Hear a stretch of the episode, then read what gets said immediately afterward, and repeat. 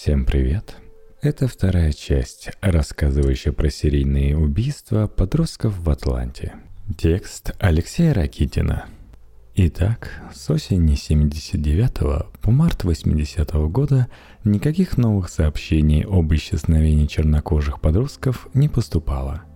Но 4 марта в полицию обратилась некая Венус Ланьер, мать 12-летней Энджел, сообщившая о том, что ее дочь не возвращалась домой из школы.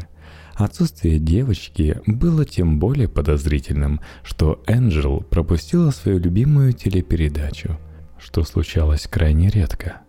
Тревога еще более усилилась, когда выяснилось, что и в школе в этот день Энджел не появлялась. Ни 5 марта, ни 6 марта местонахождение девочки выяснить так и не удалось. Полиция приступила к планомерному прочесыванию местности. В те годы юго-запад Атланты, где проживала семья Ланьер, был довольно пустынным местом, осмотр которого не мог быть проведен в один день. Наконец, 10 марта на пустоши, примерно в 600 метрах от дома, было найдено тело убитой девочки – Труп Энджела Ланьер был привязан к дереву электропроводом в коричневой пластиковой изоляции, который одновременно являлся и петлей на шее. В рот своей жертвы убийца затолкал черные трусики, которые ей не принадлежали. Осмотр тела показал, что на запястьях погибшей остались следы прижизненного связывания, но сами путы теперь отсутствовали. Видимо, их снял сам убийца. Удушение традиционно характерно для убийств на сексуальной почве. Замечено, что насильники обычно душат свои жертвы, а не убивают их, скажем, ударами ног или ножа. Патологоанатом, однако, констатировал, что Энджел Ланьер не подвергалась изнасилованию. Вместе с тем, специалист отметил, что девочка не была девственницей и, очевидно, начала жить половой жизнью довольно давно, за полгода до момента убийства или даже раньше – была ли она жертвой инцеста или была втайне от матери вовлечена в детскую проституцию, следствие только предстояло выяснить. Во всяком случае, как по мере совершения, так и самим выбором жертвы, это убийство резко отличалось от предыдущих похищений. На первом этапе следствия внимание детективов привлекла информация о неизвестном негре-бродяге, замеченном утром 4 марта возле дома, где проживала семья Ланьер.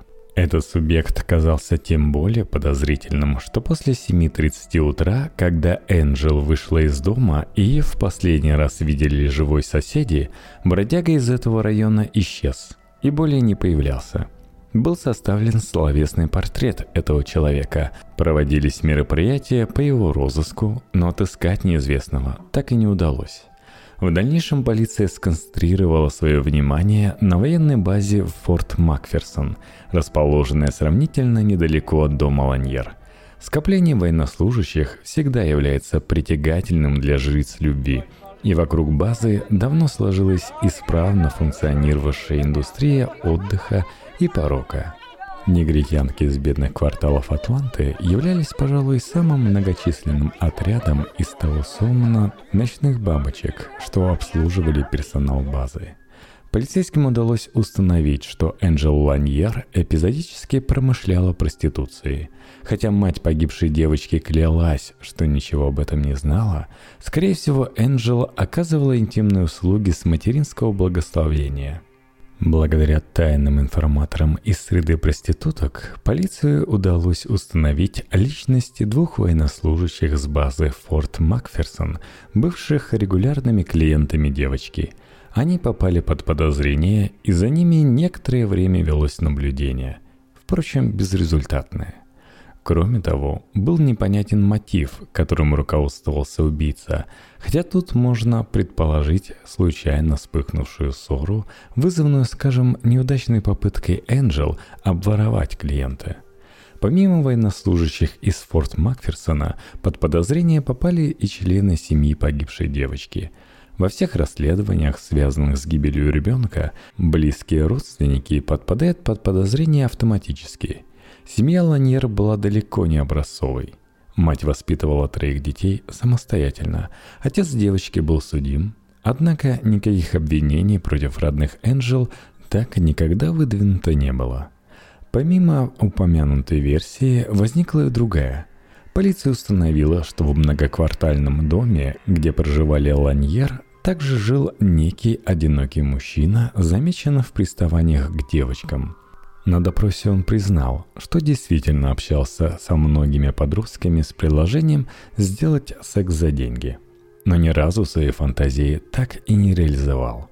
Несмотря на то, что его рассказ звучал неубедительно, никаких изобличающих этого подозреваемого улик полиция добыть не смогла – в конечном итоге он был выпущен на свободу, и фамилия его так никогда и не будет обнародована. Убийство 12-летней девочки в конце концов повисло глухарем на отделе расследования убийств городского управления полиции. На следующий день после обнаружения трупа Энджел Ланьер 11 марта 1980 года – в полицию Атланты поступило сообщение об исчезновении темнокожего десятилетнего Джеффри Ламара Мэзиса. В тот день мать послала мальчика за сигаретами в магазин, расположенный буквально через три дома. Назад Джеффри не вернулся.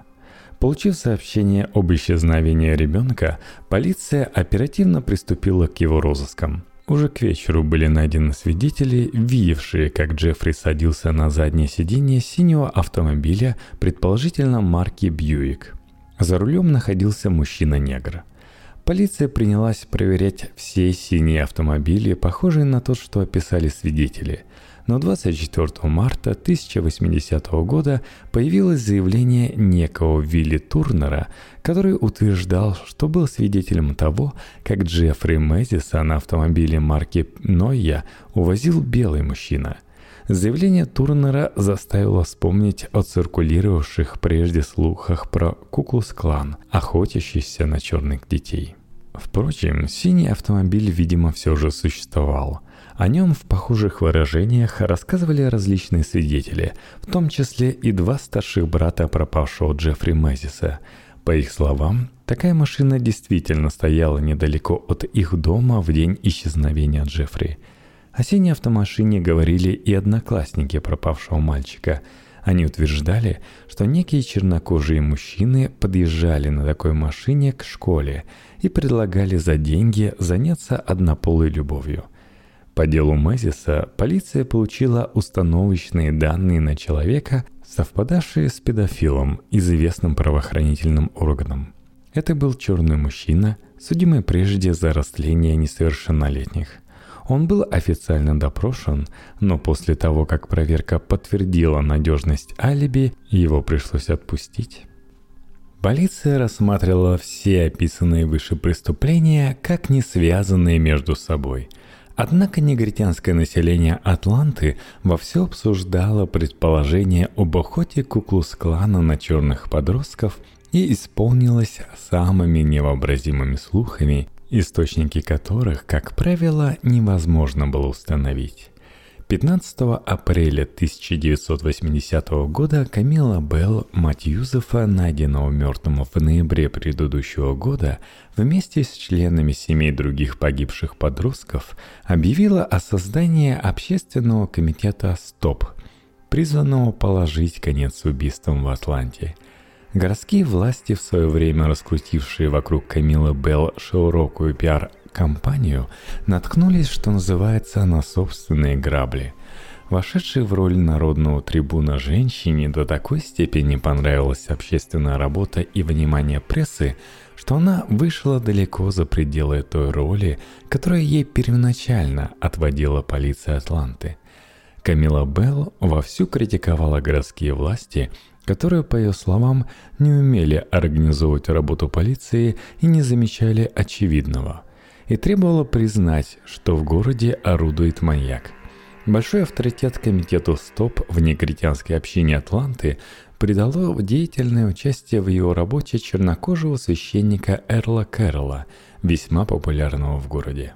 Помимо обсуждений версии о маньяке, члены комитета «Стоп» не забывали отпускать ядовитые стрелы в адрес Куклус-клана.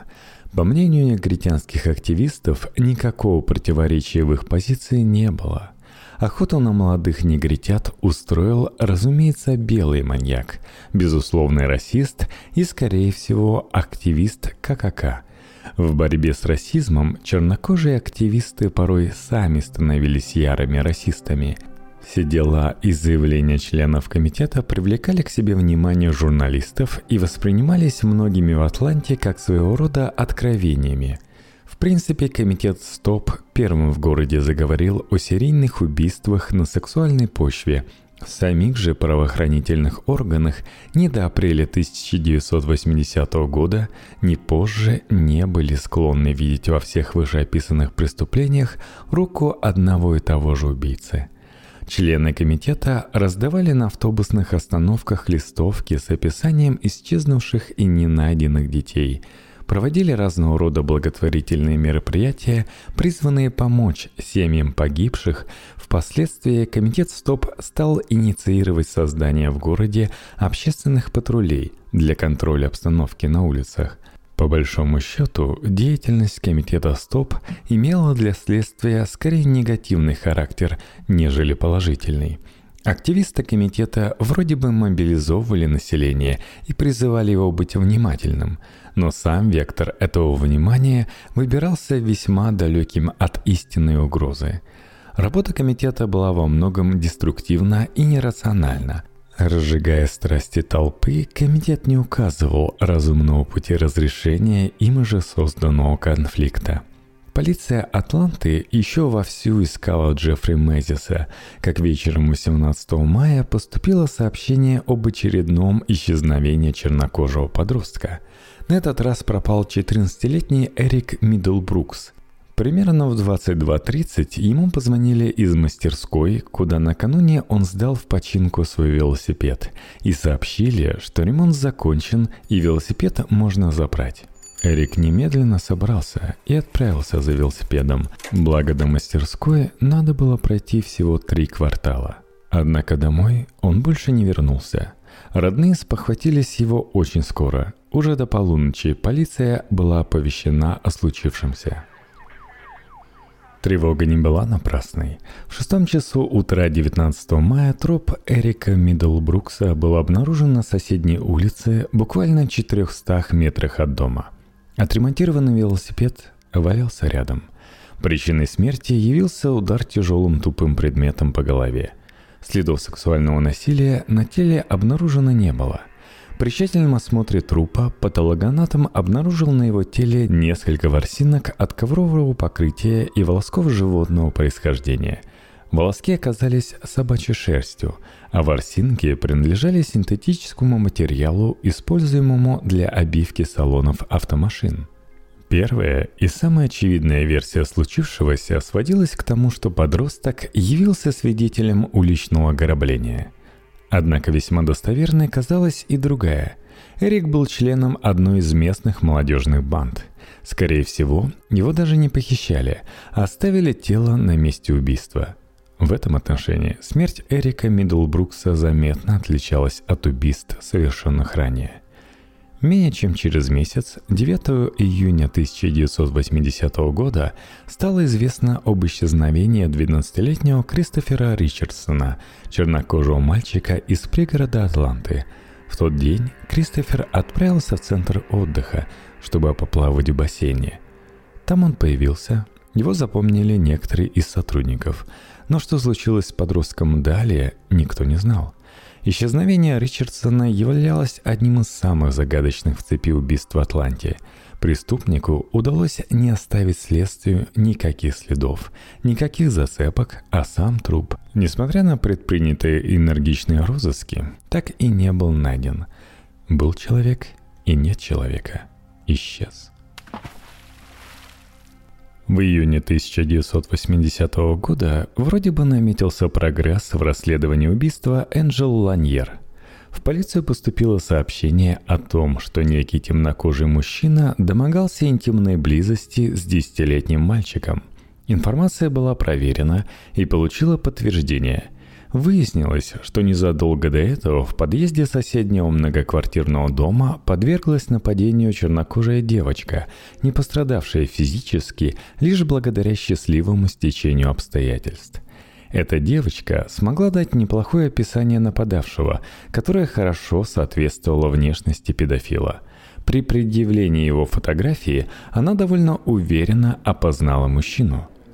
Данная информация позволила полиции получить ордер на обыск жилища этого человека. В его квартире внимание детективов привлек комплект хлопчатобумажного больничного белья, который, по словам подозреваемого, он использовал в качестве домашнего халата – этот импровизированный халат педофил подпоясывал электрическим проводом в коричневой изоляционной оплетке. Кто-то из детективов вспомнил, что в деле Энджел Ланьер уже появлялся коричневый электропровод. Жертва была задушена и привязана к дереву как раз таким проводом.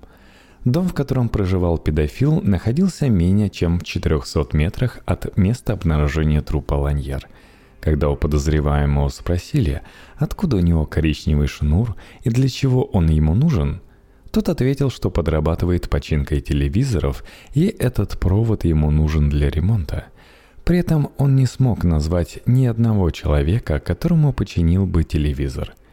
Полиция изъяла из дома педофила как сам электропровод-поясок, так и пару плоскогубцев, которыми, очевидно, этот провод откусывался от мотка – это было сделано для сравнения отпечатков плоскогубцев с теми, что были оставлены на электропроводе, которым была задушена Энджел Ланьер.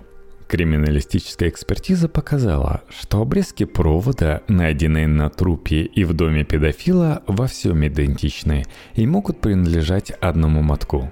Но при этом затруднилась с ответом на вопрос, не является ли один из них продолжением другого – было очевидно, что следствие получило очень хорошего подозреваемого, и прокуратура выдала ордер на его арест. На допросе подозреваемый рассказал, что 4 марта в пятницу его посетил дьявол, который полностью управлял им в тот вечер. Посещение нечистой силы произошло в заброшенном доме, который располагался совсем рядом с деревом, к которому был привязан труп Энджел Ланьер, буквально через тропинку – Арестованный не помнил дальнейших событий того дня, но допускал, что мог кого-то убить. Однако скоро выяснилось, что подозреваемый является шизофреником со стажем, которого прекрасно знали в психлечебницах Атланты.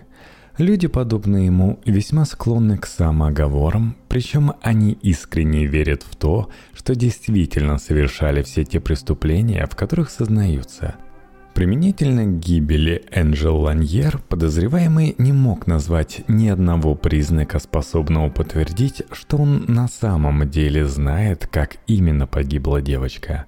Он не видел трупа и не был на месте преступления. И 4 марта, когда его якобы посещал дьявол, было не пятницей, а вторником. И даже найденный в его доме электрический провод был все же косвенной уликой. Разрезанный на десятки и сотни кусков, один и тот же моток мог оказаться на руках у очень большого количества людей. Поэтому прокуратура отказалась поддерживать официальное обвинение против арестованного, он был выпущен на свободу, его фамилия никогда не была оглашена. Но события июня 1980 года этим отнюдь не исчерпывались. Этот месяц вообще оказался очень богат на травматические коллизии. 22 июня 1980-го из своего дома исчезла семилетняя Латония Уилсон. Преступление произошло около 7 часов утра и выглядело весьма необычным. Один из соседей семьи Уилсон видел чернокожего мужчину, аккуратно вынувшего из рамы стекло в окне первого этажа и скрывшегося внутри дома – Далее, по словам соседа, неизвестный появился на улице с латонией на руках. Особую странность этому рассказу придавало то обстоятельство, что в комнате под окном, через которую убийца якобы проник в дом, стояла кровать, в которой спала сестренка Латони. Вторая сестренка спала в этой же комнате подле другой стены. Преступник должен был либо наступить ногой в кровать, либо прыгнуть через нее на пол – но в этом случае он непременно разбудил бы детей, которые, однако, спокойно проспали все утро и ничего подозрительного не слышали. Далее преступнику надлежало выйти из комнаты, пройти коридором мимо спальни родителей, которые в это время были дома, войти в комнату Латони, взять девочку на руки, причем сделать это таким образом, чтобы она не издавала ни звука, и после этого беззвучно покинуть дом через дверь, которая осталась полуоткрытой. Подобная манера действия преступника представлялась совершенно фантастичной ввиду сложности исполнения. Довольно быстро полиция склонилась к мысли, что в похищении Латонии каким-то образом были задействованы родители девочки, либо, по крайней мере, один из родителей – Наличие похитителя негра не вызывало сомнения, поскольку сосед-свидетель не имел мотива для обмана полиции. Но для обеспечения гарантированного успеха своего замысла родители, скорее всего, опоили детей снотворным. Кроме того, полиция склонилась к мысли, что настоящий похититель проник в дом вовсе не через окно, а через входную дверь. Окно же выставил отец Латони, весьма похожий на похитителя телосложением – Таким образом, следователи предположили сговор родителей девочки с похитителем, который, скорее всего, действовал по их прямому заказу. В упоминавшейся уже обзорной записке ФБР по делу об убийстве в Атланте, датированном 1 декабря 1980 года, прямо утверждается, что в похищение Латони Уилсон были вовлечены родители девочки. Вместе с тем, Правоохранительные органы не могли это доказать, и поэтому родители оставались на свободе.